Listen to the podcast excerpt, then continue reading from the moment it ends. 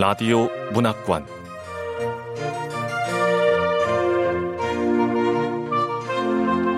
한국 단편 문학 특선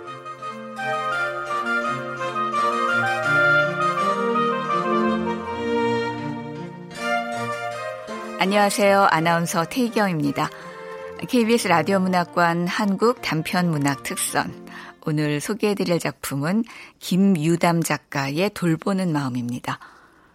김유담 작가는 1983년 부산에서 태어나 경남 밀양에서 성장했습니다. 2016년 서울신문 신춘문예에 핑캐리가 당선돼 작품 활동을 시작했죠. 소설집으로 템버린이 있습니다. KBS 라디오 문학관 한국 단편 문학 특선 김유담 작가의 돌보는 마음 함께 만나보겠습니다.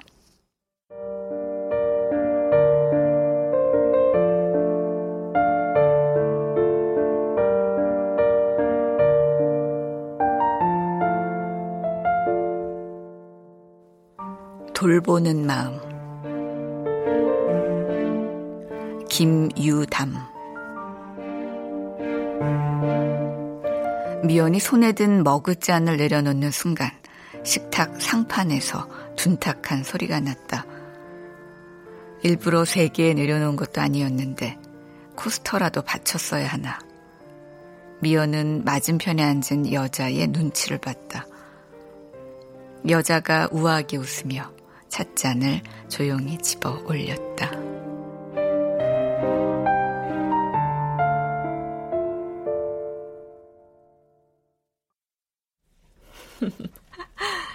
아기 엄마가 잘못 알고 있는 거예요. 내가 듣고 온 조건은 그게 아니었거든. sitter 면접에선 기싸움이 중요하다던데 내가 또 기가 죽어 있잖아. 아니 근데 이 아줌마 베이비시터 면접 보러 온 사람 같지가 않아. 고급진 트렌치 코트에 실크 스카프. 척 봐도 교양 있어 보이는 저 태도. 미연은 불시에 찾아온 집주인을 만난 것처럼 주눅이 들었다. 단정하게 드라이를 한 머리에 옅게 화장을 한 여자와는 달리 머리도 감지 못한 채 목 늘어진 티셔츠를 입고 서 있는 자신이 초라하게 느껴지기도 했다. 복직을 한 달 앞둔 시점이었다. 서둘러 사람을 구해 아이가 엄마 없이 지낼 수 있도록 적응시켜야 했다. 구청의 인력 지원 센터에서는 이렇게 말했다. 이마숙님이라고 올해 58살이십니다. 이마숙님 이분 글쎄 자녀 3명을 모두 명문대에 보냈답니다. 구청 직원은 특이한 이력의 소유자라면서 지켜줘야지만 우리 애는 아직 8개월도 안 됐다고. 저희 구청에서 정한 시터의 업무 범위와 급여는 가사 도움 없이 아이만 돌볼 경우에는 월 180만 원이고요. 가사 업무를 병행할 경우엔 200만 원입니다. 이왕이면 가사까지 도움받을까?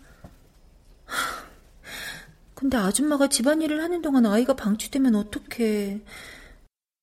우리 지우는 집안 곳곳을 빠르게 기어다니는데 위험한 걸 입에 넣거나 만지면 어떡하지?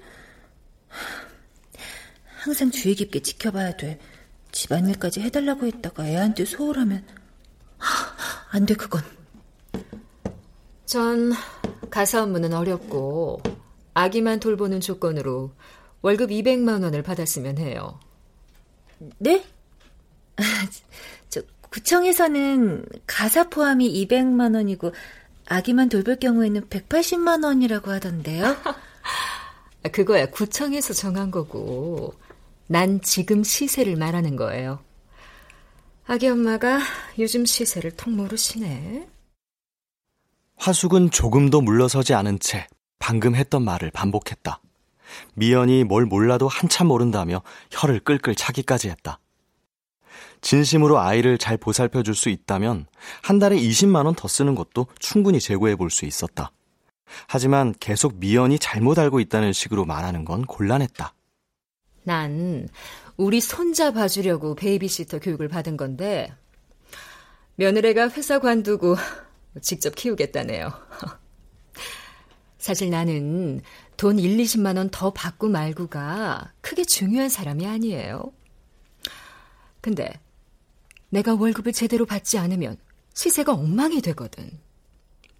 그럼 다른 사람들한테 피해가 가지 않겠어요? 저, 제가 급여 조건을 잘못 알고 있다고 하시니까 그럼 다시 알아보고 연락드려도 될까요? 네? 네. 저, 곧 우리 지우 낮잠에서 깨어날 시간도 됐고요. 연락 드리겠습니다. 자, 자기 엄마. 아까 내가 말하려다 깜빡했는데 찻잔 바닥에 스티커 그대로 붙어 있는 거 알아요? 설마 그거 떼고 써야 되는 줄 모르는 건 아니겠지?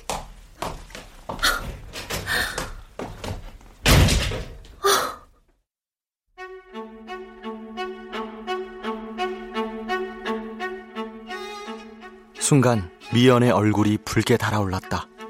그 찻잔 세트는 결혼 후 한 번도 쓴 적이 없었다. 며느리가 화숙에게 아이를 맡기지 않으려고 한 이유를 알 것 같았다.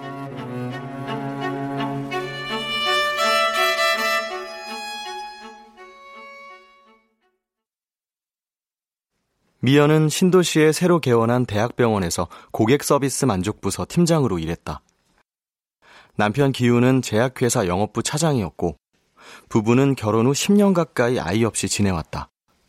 임신을 하려고 갖가지 노력을 했지만 쉽지 않았고 자식 없이 살 운명이라고 생각했는데 마흔이 넘어 기적적으로 딸 지우를 얻게 됐다.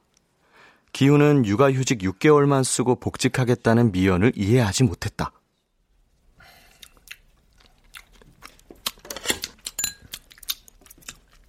음. 아, 왜 그렇게 허겁지겁 먹어? 체하겠다. 우리 지우 깨면 밥도 못 먹어. 깨기 전에 먹어줘야지. 아, 베이비시터 구하는 건 해결했어? 아, 몰라. 생각보다 어려워. 아, 복직 날짜 얼마 남지도 않았는데.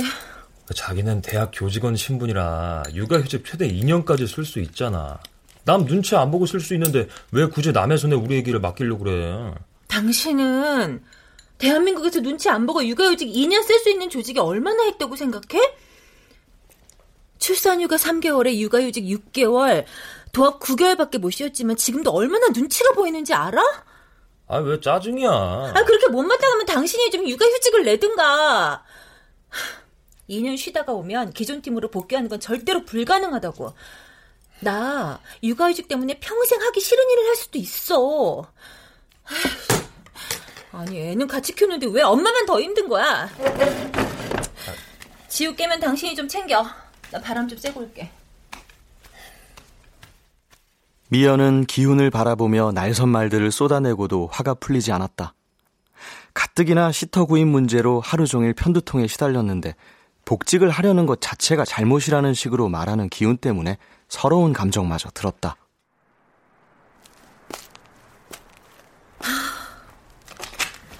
혜정이는 애가 셋이니까 베이비시터 경험이 많겠지.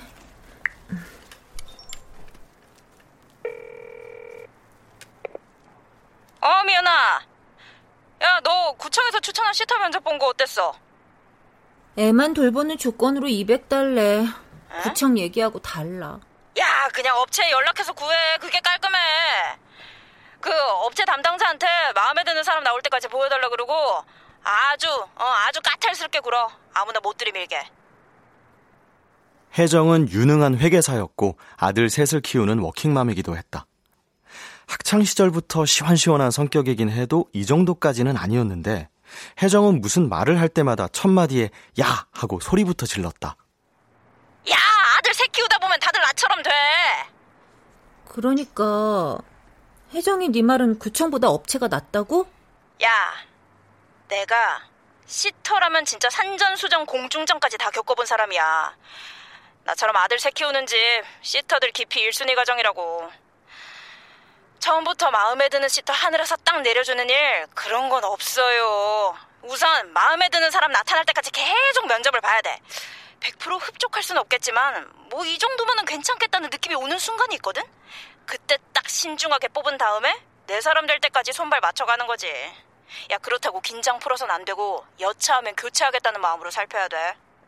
아, 아 두통이야. 야 너무 겁먹지 말고 넌 여자애 하나 보는 조건이라 나보다 훨씬 낫잖아. 아유, 야, 나는 우리 애셋 학교 보내랴 가해시키랴 내 월급보다 더 나가지만 그렇다고 내일 포기할 수 없잖아. 한번 포기하면 경력 단절 여성한테 뭔가 되찾는 건 아주 힘드니까. 그니까 미연이 너도 회사 그만두지 마. 절대.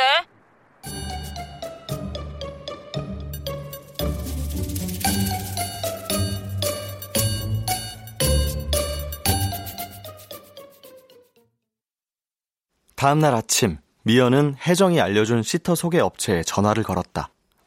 전화를 받은 김 실장은 혜정의 이름을 대자마자 반색했다. 여의도 회계사 선생님 친구분이면 특별히 신경 써드려야죠. 마침 좋은 분이 계세요. 경력 15년의 베테랑이시고요. 이전 집에서 3년 동안 쌍둥이를 보신 분이세요. 아주 잘하시는 분이니까 믿고 맡기셔도 돼요. 저, 비용은요? 가사 업무까지 깔끔하게 월 220만 원이요. 이게 많은 거야, 적은 거야? 내 월급 절반 이상을 시터 비용으로 지출해야 한다는 것만은 확실하네. 소개 수수료로 첫 달 급여의 20%는 별도로 저희 업체에 지불해야 하는 건 아시죠? 아, 저기, 실장님. 저는 그 급여 조건보다도 연세가 좀 62세면 좀 너무 많은 건 아닌가요? 아유, 그건 사모님이 모르고 하시는 말씀이세요. 그 나이면 아직 청춘이죠. 시터 중에서 60대 초반이면 젊은 축에 드는 거라니까요. 최대한 까다롭게 굴어야 한다는 혜정의 충고를 뒤로하고 미연은 알겠다고 항복하듯 대답해버렸다. 첫 번째 면접 대상자였던 화숙도 미연에게 뭘 모른다고 타박했던 게 떠올랐다. 미연은 꾸지람을 들은 기분이 들었다. 나는 왜 이렇게 모르는 게 많은 거야?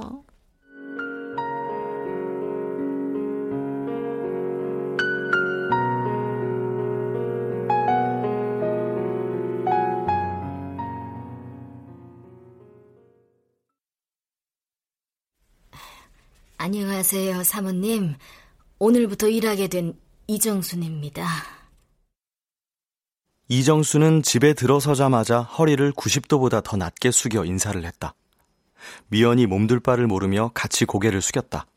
가뜩이나 키가 작은 정순의 눈높이에 맞춰 인사를 하느라 미연은 거의 절을 하다시피 했다. 아, 네. 아, 잘 부탁드립니다. 옷 갈아입고 나와서 바로 일하면 되겠죠? 네? 아, 네, 네, 네, 네. 정수는 바로 집안 곳곳을 청소하기 시작했다. 새로운 사람을 만느라 미리 청소를 해두었다고 생각했는데 정순의 손이 닿은 곳과 닿지 않은 곳이 확연하게 달랐다. 듣던 대로 베테랑 다웠다. 정수는 미영과 거의 눈을 마주치지 않고 필요한 말 외에는 하지 않았다. 어쩌다 미연에게 말을 붙일 때는 지나치게 존대해 사람을 불편하게 만들었다. 저, 저 병은 삶은 후에 여기 소독하는 기계에 꼭 넣어서 사용해 주세요. 네, 사모님. 아, 저 사모님은 아닌데 그냥 편하게 불러주세요. 본인이 먼저 사모님이라고 부르면 토달지 말고 사모님 소리 들어. 야, 말 놓고 하대하라고 했다가 오히려 책 잡히기 십상이라니까. 어? 시터 아줌마를 뭐라고 부르냐고? 선생님, 이모님, 시터님 중에서? 야, 그냥 아줌마라 불러. 아니 처음부터 이건 명확히 해야 된다니까. 네가 고용인이고 그쪽이 피고용인이야. 괜히 만만하게 굴었다가 너 시어머니 한 명 더 모시게 되는 거라고. 저는 뭐라고 불러야 할지. 이 전집에서는 뭐라고 불렀어요? 아휴, 이모님이라고 불렀습니다, 사모님. 아, 그거 좋네요, 이모님. 저도 이모님이라고 부를게요. 어. 아이고, 아이고, 애기 깼나봐요. 제가 안고 나올게요, 사모님. 정수는 150cm를 밑도는 키에 체구가 작은 편이었지만 움직임이 조용하면서도 손이 빨랐다. 육아 경험도 풍부해 아이를 잘 다뤘다. 어이구, 우유 먹자.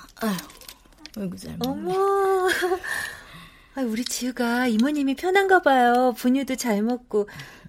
근데 지우 기저귀 갈 때 된 건 어떻게 하셨어요? 울음소리가 다르거든요. 애들도 다 알아요, 사모님. 아이에게 분유를 먹인 직후 트림도 능숙하게 잘 시켰고 이유식도 요령 있게 잘 먹였다. 미연과 있을 때는 자주 울고 보채던 지우의 표정이 예전보다 더 편안해 보였다. 하지만 정수는 말수가 적고 무뚝뚝한 편이었다. 아이에게 환하게 웃어주거나 아이의 행동에 살갑게 반응해주는 일이 거의 없었다. 오, 그렇게 재밌어? 아, 이모님이 지우한테 좀만 더 웃어주면 좋을 텐데. 아쉽긴 했지만 결격 사유는 아니었다. 미연은 복직 이틀 전 거실과 아이방에 CCTV를 설치했고 핸드폰에 실시간으로 CCTV를 확인할 수 있는 어플을 깔았다. 복직 첫날, 미연은 출근 후에도 수시로 CCTV를 확인했다. 다행히 지우는 엄마를 찾아 딱히 보채는 것 같지는 않았다. 정수는 아이가 낮잠을 자는 동안에도 쉬지 않고 일했다. 아이의 젖병과 이유식기를 삶았고 세탁기와 건조기를 차례대로 돌린 후 세탁물을 개켰다.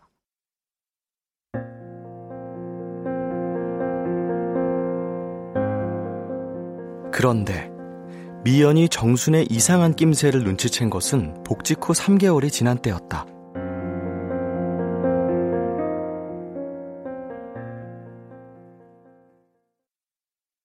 그날도 평소와 다름없이 일찍 일어나 지우와 거실에서 놀다가 먼저 샤워를 하고 나온 기훈에게 아이를 넘겨준 다음 욕실로 들어갔다.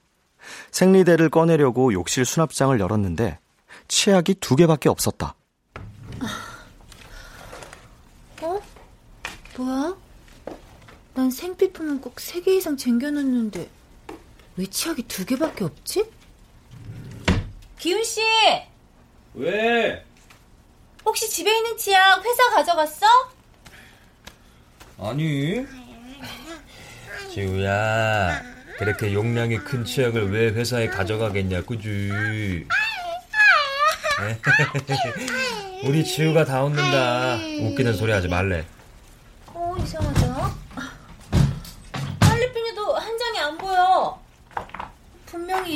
전에 다섯 장 사서 한 장은 비누가게 놓고 나머지 넉 장은 여기 선반에 넣어뒀는데? 자기야, 이상해. 빨래 비누도 없어.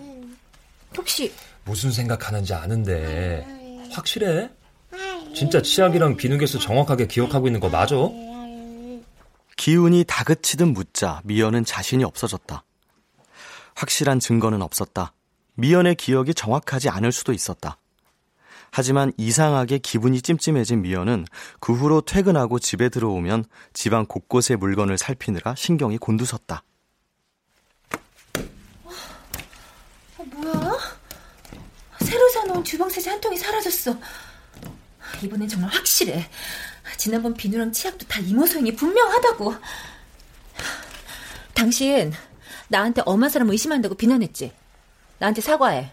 아이, 그게 뭐 어때? 뭐? 이모님이 물건을 훔쳤어. 아, 비싼 물건에 손대는 것도 아니잖아. 그냥 모른 척 해. 아, 이모님 집안일 잘하고 애 잘 돌보잖아. 그럼 됐지. 나도 사라진 물건이 아까워서 이러는 거 아니야. 그냥 하나쯤 나눠달라고 대놓고 말해도 대수롭지 않게 나눠줄 수 있어. 근데 이건 옳지 않잖아. 부도덕하다고. 자기도 회사에서 볼펜이랑 수정 테이프 가져와서 쓴 적 있잖아. 아, 탕비실에서 믹스커피도 몇 개 슬쩍 갖고 와가지고, 응? 집에서 마시기도 하더만. 귀중품에 손을 댄 것도 아닌데 뭘. 아, 그 아주머니 비누 한 장 사다 쓰는 것도 형편이 어려우신 모양인데, 그 정도 받으려. 아, 그거랑은 다르지. 아, 몰라. 나는 적어도 손버릇 나쁜 사람한테 말 못하는 애를 맡겨서는 안 된다고 생각해. 그리고 우리 이모님한테 월급보다 훨씬 더 많이 주고 있어. 이모님이 점심 대신에 하루 5천 원씩 따로 계산해달라 그랬잖아. 근데도 계속 밥을 안 드셔서 결국에는 매일 빵 사드리고 점심값은 점심값대로 다 나가잖아. 당신이 이모님 점심 신경 쓴 건 배고픈 상태로 돌보면 우리 지우한테 짜증낼까봐 그런 거잖아. 아, 그거 당연하지. 아니 근데 당신 지금 그 말 무슨 뜻이야? 아니, 아, 난 당신이 너무 예민한 것 같아서. 우린 지금 우리가 해결하기 힘든 업무에 대해서 아웃소싱을 준 거라고. 그러니까 지엽적인 문제는 덮고 총체적인 퍼포먼스로 평가를 해야지. 이 일로 그 아주머니 해고하면 갑자기 사람은 어디서 어떻게 구할 건데? 감정적으로 판단할 문제가 아니라고. 지난 3개월간 정순의 모든 말과 행동을 곱씹어 보면서 의심과 불안에 사로잡힌 미영과는 달리 기우는 시종일관 차분한 말투였다. 기우는 정순이 마음에 드는 눈치였다. 정순이 온 이후로 기운의 가사와 육아 부담이 훨씬 줄어든 것도 사실이었다. 기우는 퇴근 후 아이 목욕을 시키고 주말마다 욕실 청소를 담당해 오다가 자신의 일을 정순이 대신해 주면서 한결 편해졌다는 말을 대놓고 하기도 했다.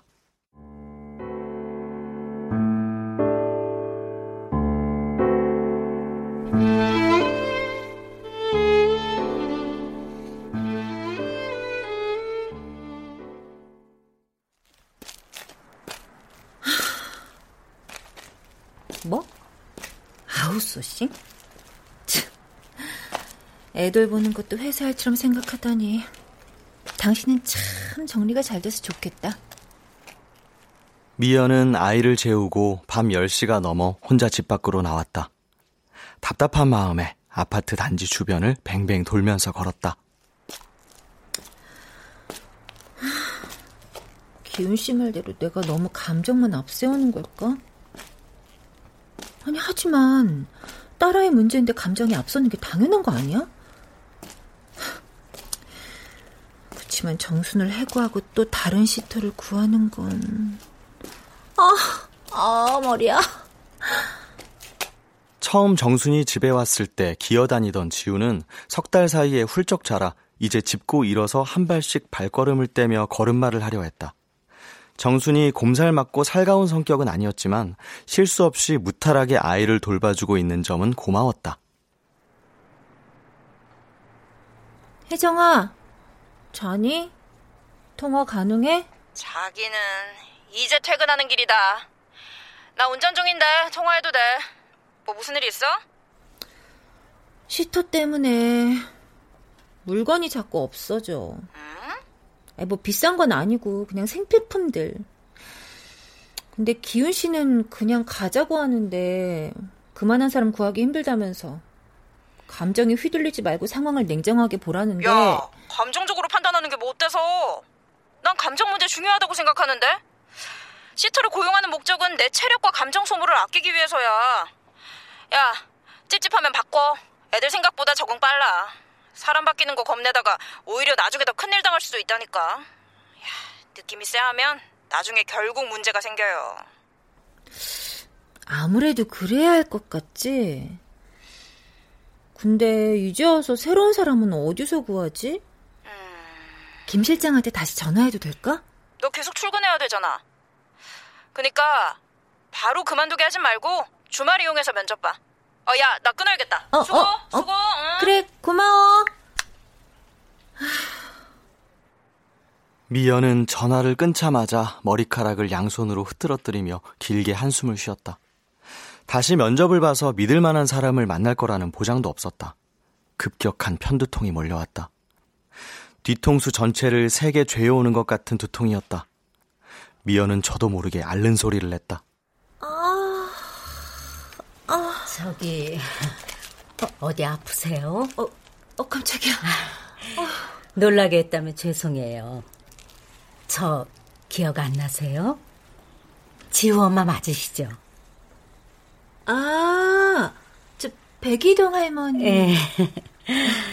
제가 일부러 들으려고 들은 건 아닌데 어쩌다 전화 통하는 걸 들었어요.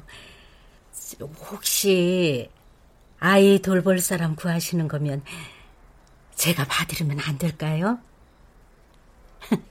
지우가 너무 예뻐서 아 그날 하루 봤는데도 계속 눈에 밟히더라고요. 새로운 시터를 구하는 일이 너무 막막해서였을까? 경력도 베이비시터 자격증도 없는 사람이었지만 미연은 이상하게 그녀에게 마음이 갔다. 주변이 깜깜한 가운데 가로등 불빛을 받고 서서 미연의 아이를 돌봐주고 싶다고 말하는 여자에게서 설명하기 어려운 호소력이 느껴졌다. 내일 뭐 하세요?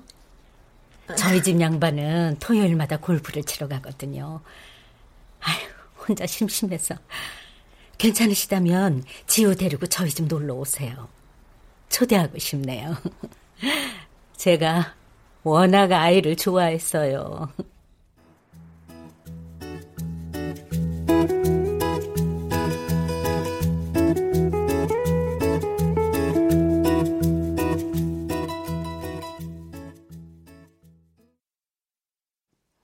다음 날 미연은 면접을 보는 심정으로 아이를 유모차에 태워 백이동으로 건너갔다. 과일 좀 들어요. 네. 아, 뭘 이렇게 많이? 아유, 내가 과일을 워낙 좋아해서 항상 과일은 떨어뜨리질 않는답니다. 우리 지우는 저 생과일 간것좀 먹여도 되죠? 아유, 그럼요. 우리 지우도 과일 좋아하는데. 아이고, 잘 됐네. 지우야, 음, 맘마. 음, 음, 아이고, 아이고, 아이고, 아이고, 아이고, 아이고, 잘 먹네. 제가 올해 환갑이에요. 언제 이렇게 나이를 먹었는지 원. 남편분은 뭐 하세요? 경찰 공무원 하다 퇴직한 후에는 사설 경비업체에서 고문직을 맡아 바쁘답니다. 네. 아들이 하나 있는데 해외 파견 근무 중이고. 아유, 이 넓은 집에 매일 저 혼자 있거든요. 음. 하루가 너무 무료해서. 월급은 액수 상관없이 주는 대로 받을게요. 아, 네. 대신 집을 하루 종일 비울 수가 없어서요. 괜찮으시다면 지우를 우리 집에서 돌봤으면 해요. 그거 외에는 다 맞출게요. 뭐, 뭐, 불안하면 우리 집 거실에 CCTV를 설치해도 좋아요. 네. 그 말을 듣자마자 미연은 집안 곳곳을 다시 둘러봤다. 장판 바닥은 얼굴이 비칠 정도로 반짝거렸고 간소하게 정리된 가구나 가전제품에서도 먼지 한 톨 보이지 않았다. 집안 전체에 은은한 향기가 감돌았다. 예상 밖의 제안이 당황스러우면서도 미연은 왠지 남이를 놓치기 싫었다. 미연과 근무 조건에 대해 이야기를 하는 와중에도 나미는 계속 눈으로 아이를 쫓았고 종종 눈을 맞추며 웃었다. 그럼 아침에 출근할 때 제가 지우를 여기 맡기고 퇴근할 때 데려오면 되겠네요. 그럼 너무 좋죠. 우리 지우도 좋지? 아이고 그렇게 좋아. 지금 있는 이모님은 집안일까지 해주셔서 220만 원 드리고 있거든요. 예. 근데 목욕은 제가 시킬 거고요. 제가 회사에 있는 동안만 그 지우만 돌봐주는 조건으로 어, 월 160. 좋아요, 좋아요. 너무 좋아요. 네. 남이는 1초의 망설임도 없이 좋다고 말했다. 기우는 미연의 결정을 이해할 수 없다면서도 크게 문제 삼지는 않았다. 시터를 바꾸기로 한 미연의 판단에 찬성했다기 보다는 그 판단에 대한 책임이 미연에게 있다는 식이었다. 정순이 있을 때보다 부부가 해야 할 일이 늘어난 것은 어쩔 수 없었다. 미연은 회사와 육아 및 가사노동으로 쳇바퀴처럼 돌아가는 일상이 고단하면서도 보람차다고 느꼈다. 아이는 새로운 시터와 기대 이상으로 잘 지냈다. 미연은 남이의 동의를 얻어 지우방에 있던 CCTV 카메라도 옮겨 달았다.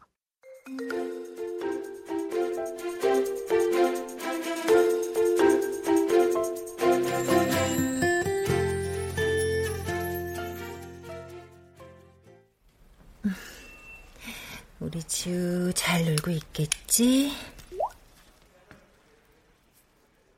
아유, 우리 지우 머리 묶으니까 더 예쁜데? 아이고, 아이고, 아이고, 아이고, 예뻐라. 뽀뽀. 음, 아이고, 아이고, 아이고. 음, 이런 시터를 만나다니. 아무래도 내가 전생에 나라를 구했나 보다.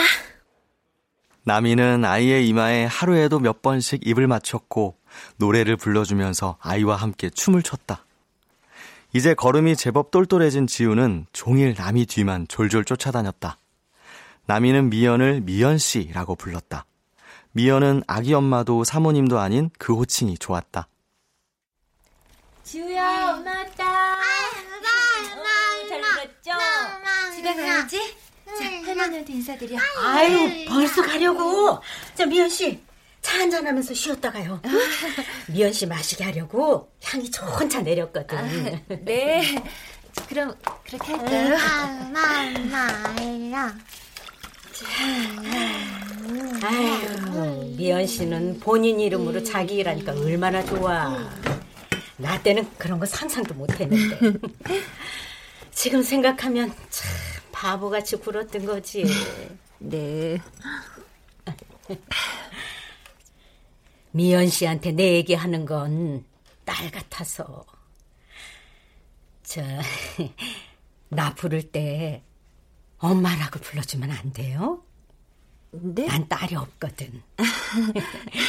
친정엄마라고 생각하고. 응? 편하게 생각해요. 아, 네. 엄마라 불러달라는 건 좀 부담스럽지만, 뭐, 병원을 찾는 어르신들한테도 어머님이나 아버님이라고 부르잖아. 그러니까, 백이동 어머님이라고 부르지 뭐. 자, 과일도 좀 먹어봐요. 아, 네, 어머님. 아유, 그래. 그렇게 부르니까 얼마나 좋아. 응? 정말 이상하게도 어머님이라고 부르기 시작하면서 나미에게 마음 한편을 의지하게 됐다. 나미도 단점이 없는 것은 아니었다. 말이 많은 편이었고 나미가 늘어놓는 이야기의 절반 이상은 신세 한탄이었다. 어쩌면 그것은 남이 또래 여성들이 가지는 공통적인 특징일지도 몰랐다. 미연은 아이를 이렇게까지 예뻐하고 아껴주시니 신세 한탄쯤은 얼마든지 들어줄 수 있다고 생각하다가도 이야기가 길어질 때마다 급격한 피로를 느끼곤 했다.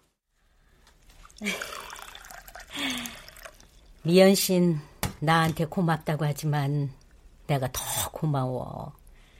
난 정말 지우를 만나서 사람답게 살게 됐다니까.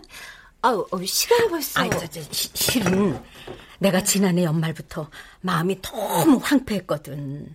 네. 밤에 잠도 잘 못 자고 자다 깨서 밤이든 새벽이든 밖에 나간 놀이터 벤치에 멍하니 앉아 있고 그랬다고 내가. 네. 근데 지우를 만난 후로 그런 게 싹 사라졌어. 지우를 보면 불안한 마음도 사라지고 내가 이 아기에게 뭘 해줄까 고민하면서 시간을 보내게 돼. 너무 행복하지. 이런 말하면 이상하게 보일 줄 아는데 미연 씨, 난 지우를 너무 사랑해. 아들 키울 때도 이런 감정은 느껴보지 못했다니까. 아, 네. 저 그때는 정말 제... 어 아니 아니 저, 그때는 내가 너무 힘들기만 했어. 시부모의 시할머니, 시동생, 시누이들까지 대식구와 같이 살면서 밥하고 빨래하느라 내가 낳은 내 새끼는 제대로 안아보지도 못하고. 아휴, 우리 시어머니는 정말 독한 사람이었어. 아주 지금도 치가 떨릴 지경이야. 아, 백이동 어머님. 시터로는 완벽한데 말이 너무 많아.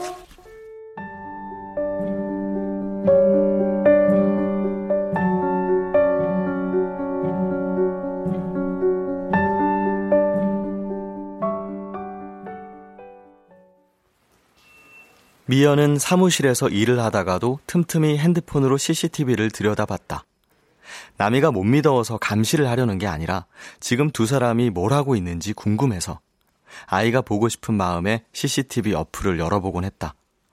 남이가 지우를 아기 의자에 앉혀놓고 밥을 먹이는 중이었다.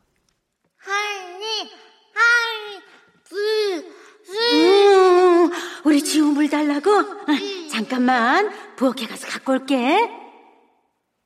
어? 백이동 어머님 CCTV에서 사라지셨네? 하긴 뭐 CCTV는 거실만 비추니까. 이유식까지 직접 만들어 먹이는 시터가 어디 있겠어. 내가 뒤늦게 시터복이 터졌다니까. 아이고, 이제 업무 처리 좀 해볼까? 남이 덕에 미연은 걱정 없이 업무 시간에 일에 전념할 수 있었다.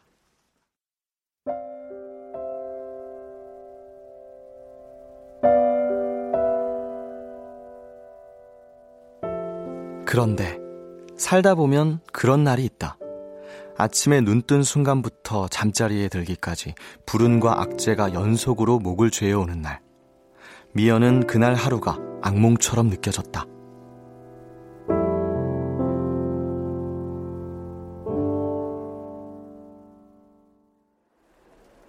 내가 오죽하면 이렇게 뛰어왔겠어. 어?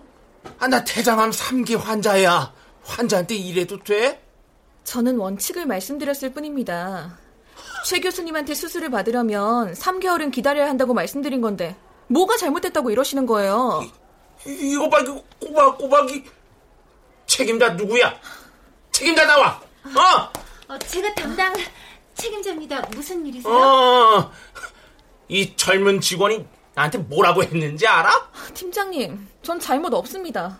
수술 당겨달라 그래서 3개월 기다려야 한다고 말씀드렸을 뿐입니다. 그것만 말한 거 아니잖아. 어? 내가 그랬어요. 3개월 기다리는 사이에 남다 퍼져가지고 죽기라도 하면 어쩔 거냐고. 그랬더니 뭐라 그랬는지 알아? 아, 아, 아, 내가 하도 기가 막혀가지고 녹음까지 다 했다니까. 그렇다 하더라도 어쩔 수 없습니다. 현재 상황에서 제가 도와드릴 수 있는 부분은 없습니다. 들었지? 75세 대장암 3기 환자한테 뭐? 죽어도 어쩔 수 없습니다. 이렇게 말하잖아, 지금. 저, 저, 죄송합니다. 그 말은 저희가 실수한 것 같아요. 어, 내가 이거 그냥 안 넘어가. 나 이렇게 늙었어도 신문 칼럼 쓰는 사람이야. 당신들 각오 단단히 하고 있어. 저, 환자분, 환자분. 어, 어 머리야. 팀장님, 어. 저 잘못 없어요. 뭐야? 아, 얘는 내가 육아휴직 때 계약직으로 들어온 직원? 안 그래도 고객 만족도 설문조사에서 병원 전체 꼴찌라 한번 주의를 줬는데도 계속 이러네. 아, 어머리야. 나 오늘 정말 왜 이러냐. 그날 미연은 아파트에 도착해 주차를 하고 난 후 곧바로 내리지 못했다. 룸미러에 얼굴을 비춰 억지 웃음을 지으며 얼굴 근육을 이리저리 움직였다. 나미와 지우에게 속상한 기색을 보이고 싶지 않아서였다. 그날따라 아이도 속을 썩였다. 집에 가지 않겠다며 버둥거리는 아이를 겨우 안고 집으로 돌아왔다. 지우야, 오늘은 엄마가 정말 힘든 날이거든. 제발 좀 도와줘라. 아, 일로 와봐. 아, 왜 이렇게 연락이 안 돼? 오면서 전화 여러 번 했는데. 전화? 뭐야? 어? 어떻게 나 백이동 어머님 집에 두고 왔나 봐. 아, 나 오늘 정말 정신이 없어, 없어. 아.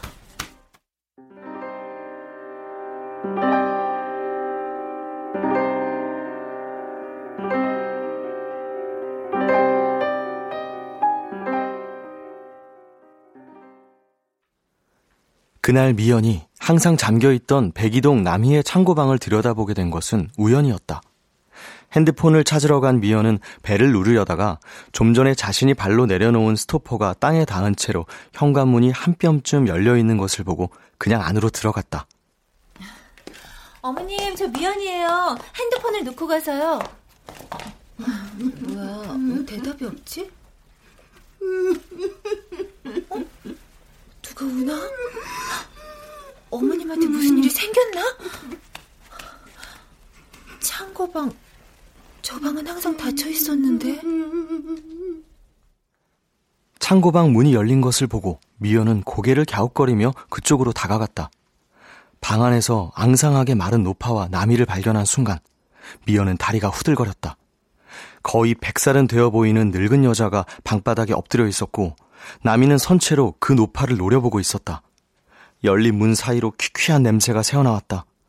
나미는 미연이 문 뒤에 서 있는 줄도 모르고 거의 이성을 잃은 것처럼 노파에게 소리를 질렀다. 이노인네야! 미치려면 제발 좀 곱게 미쳐! 먹기 싫으면 서먹지 말든가! 머리카락에 바풀을 잔뜩 붙인 노인이 네발 짐승처럼 엎드려 손으로 땅바닥에 죽을 디디겼다가 그것을 다시 주워 먹었다. 아까 낮에 지우가 먹은 것과 똑같은 쇠고기 버섯죽이었다. 그 광경을 보고 놀란 미연이 자신의 입을 틀어막으며 뒷걸음질을 쳤다. 미, 아, 미, 미연 씨, 아, 미연 씨, 놀라지 마. 음, 내가 다 설명할게. 제발 내 말 좀 들어줘요.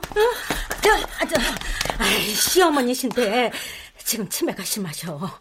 지난 연말까지 요양병원에 계시다가 죽어도 병원이 싫다는 바람에 이렇게 집에 모셔오게 됐어.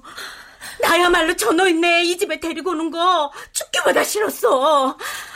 내가 저 노인네한테 당하고 산 세월이 어떤 건지 미연 씨 모를 거야. 그거 알면 미연 씨도 나 이해할 텐데. 응? 아이고, 미리 말 못해서 정말 미안해. 그동안 시어머니랑 지우는 한 번도 마주친 적이 없어. 지우가 있는 동안은 이 방에서 나온 적이 없거든. 응? 이선 놓으세요. 아이고. 미연은 저 방의 진실을 알게 된 것을 다행으로 여겨야 할지 불행으로 여겨야 할지 혼란스러웠다. 남이는 마음씨가 비단결 같은 사람이라고 누구에게도 모질게 굴 수 없는 사람이라고 생각했는데 노인의 밥그릇을 발로 툭툭 차는 광경을 직접 눈으로 보게 되니 충격이 가시질 않았다. 미연은 남이에게 눈물이 날 정도로 배신감을 느꼈다. 그날 밤 미연은 잠자리에 누웠다가 이불을 걷어차고 나와 거실을 한참 서성였다. 나미가 보낸 메시지를 읽으니 더 화가 났다. 미연 씨, 화 풀어요. 달라진 건 아무것도 없어. 나 나쁜 사람 아닌 거 미연 씨도 잘 알잖아요. 당신 피곤하다면서 안 자고 뭐해? 내일은 당신이 지우 좀 데려다 줘. 나 저녁에도 늦을지 몰라. 아, 아 저녁은 안 돼. 나 야근해야 돼. 야근? 하루쯤 야근 안 하면 안 돼? 나도 일하는 사람이야. 나는 뭐 야근할 일 없어서 매일 헐레벌떡 달려와서 지우 챙기는 줄 알아? 내일은 당신이 지우 좀 데리고 와.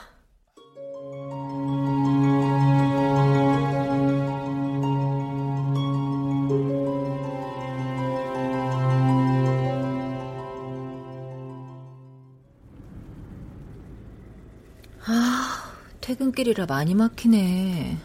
7시까지 간다고 했으니까 그 전엔 도착할 것 같은데요. 노인의 집은 구도심에 위치한 전원주택 단지였다. 그 중에서도 정원수가 가장 아름다운 집이었다. 마음에서 우러나오지 않은 사과가 무슨 의미가 있다고 저렇게까지 집요하게 구는 걸까요? 아니, 무릎까지 꿇으라고 했다면서요? 전승주 씨, 세상에는 우리가 이해하기 힘든 종류의 사람들이 있어. 내가 승주 씨 속상한 마음 모르는 건 아니지만, 마음은 그냥 오늘 하루만 회사 캐비넷에 좀 넣어뒀다고 생각을 하라니까? 팀장님 아니었으면 저 절대 사과하러 가지 않았을 거예요. 아휴, 무릎 꿇고 사과하는 게 뭐라고. 난 애 엄마가 돼서 그런지 진짜 그런 건 아무것도 아니야. 헐, 대박. 어? 전방 500m 앞 목적지 부근입니다. 300m 앞 목적지 부근입니다. 저 집인 모양이다. 막상 과일 바구니를 들고 집에 찾아가자 노인은 젠틀한 미소를 지으며 미영과 승주를 집 안으로 들였다. 무릎을 꿇으라고 하지도 않았다. 대신 미영과 승주는 노인의 아내가 내놓은 다과를 앞에 두고 무릎을 모으고 앉아 노인이 늘어놓는 일장 연설을 한 시간 넘게 들어야 했다. 그 집을 나온 후 차에 타자마자 긴장이 풀린 미연은 길게 한숨을 쉬었다. 조수석에 앉은 승주도 지친 기색이 역력했다. 아, 우울하네요. 배도 고프고. 팀장님, 저 입맛 없어서 아까 점심도 굶었어요. 음, 그랬구나.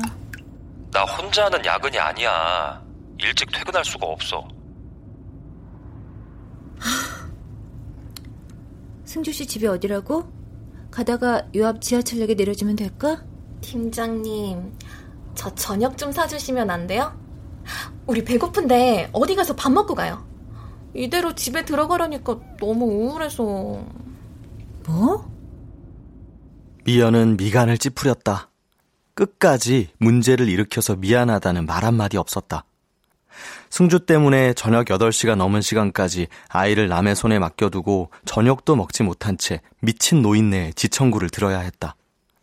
심지어 과일 바구니도 법인카드가 아닌 미연의 신용카드로 구입한 것이었다. 그런 것은 아랑곳하지 않은 채 우울하다고 징징대기나 하는 승주에게 미연은 분노를 느꼈다. 감정을 애써 억누르며 미연이 말했다. 내가 맛있는 저녁이라도 사주고 싶은데 어쩌지? 나도 지금 이웃집에 애를 맡겨놓고 나온 상황이라 빨리 들어가 봐야 돼서. 아, 어쩔 수 없죠. 근데 팀장님, 팀장님은 누구 편이세요? 그게 무슨 소리야? 전 팀장님은 제 편이 되어주셔야 한다고 생각해요. 아시잖아요. 저 잘못 없는 거. 얘는 직장이 무슨 대학 동아리인 줄 아나 봐. 네 편, 내 편 그런 게 아니라 이건 일이라고 어린애처럼 굴지 말라고 한마디 해주고 싶지만 아 참자 참아. 어차피 최하위 점수라 계약 갱신도 힘든데 뭐하러 입 아프게. 아, 뭐 기분 나쁘셨다면 죄송해요. 저도 너무 억울해서 그래요. 그래. 뭐 승주 씨 입장에서는 억울하지. 내가 왜 모르겠어. 난 당연히 승주 씨 편이야. 저녁 같이 못 먹어서 미안해. 내가 내일 점심 맛있는 거 사줄게. 네, 고맙습니다. 아, 저는 저 앞에서 세워주세요. 여기서 내려서 지하철 탈게요. 어, 그래. 승주가 짧게 목례를 하고 조수석에서 내렸다. 비상등을 켜놓고 잠깐 갓길에 차를 댔던 미연은 승주가 내리고 나서도 한동안 출발하지 못하고 핸들에 얼굴을 파묻고 있었다. 또다시 편두통이 몰려왔다. 아, 치유 데리러 가야 하는데. 아. 심호흡을 하며 다시 고개를 들어보려 했지만 몸이 말을 듣지 않았다. 미연은 운전석에 비스듬히 몸을 기댄 채 핸드폰을 들어 CCTV 어플을 켰다. 백이동 906호 거실이 화면에 떴다. 빈 거실만 덩그러니 나타났을 뿐 아이와 나미는 보이지 않았다. 어? 뭐야? 왜 아무도 없어? 매일 보던 거실 풍경이 낯설고 무섭게 느껴졌다. 미연은 소리라도 들어보려고 허겁지겁 볼륨을 최대한으로 키웠다. 핸드폰에서 칙 하는 잡음이 비어져 나왔다.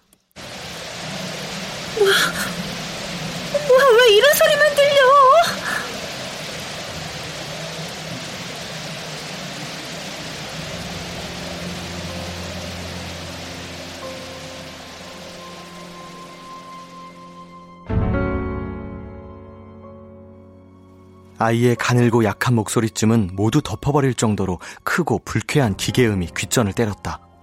미연은 초조한 손길로 카메라 각도를 이리저리 움직이면서 줌 기능을 실행시켰다. 아이의 모습을 도통 찾을 수 없었다. 거실 너머 보이지 않는 화면에서 무슨 일이 벌어지고 있는지 확인하려고 미연은 두 눈을 부릅뜬 채 핸드폰을 들여다보았다.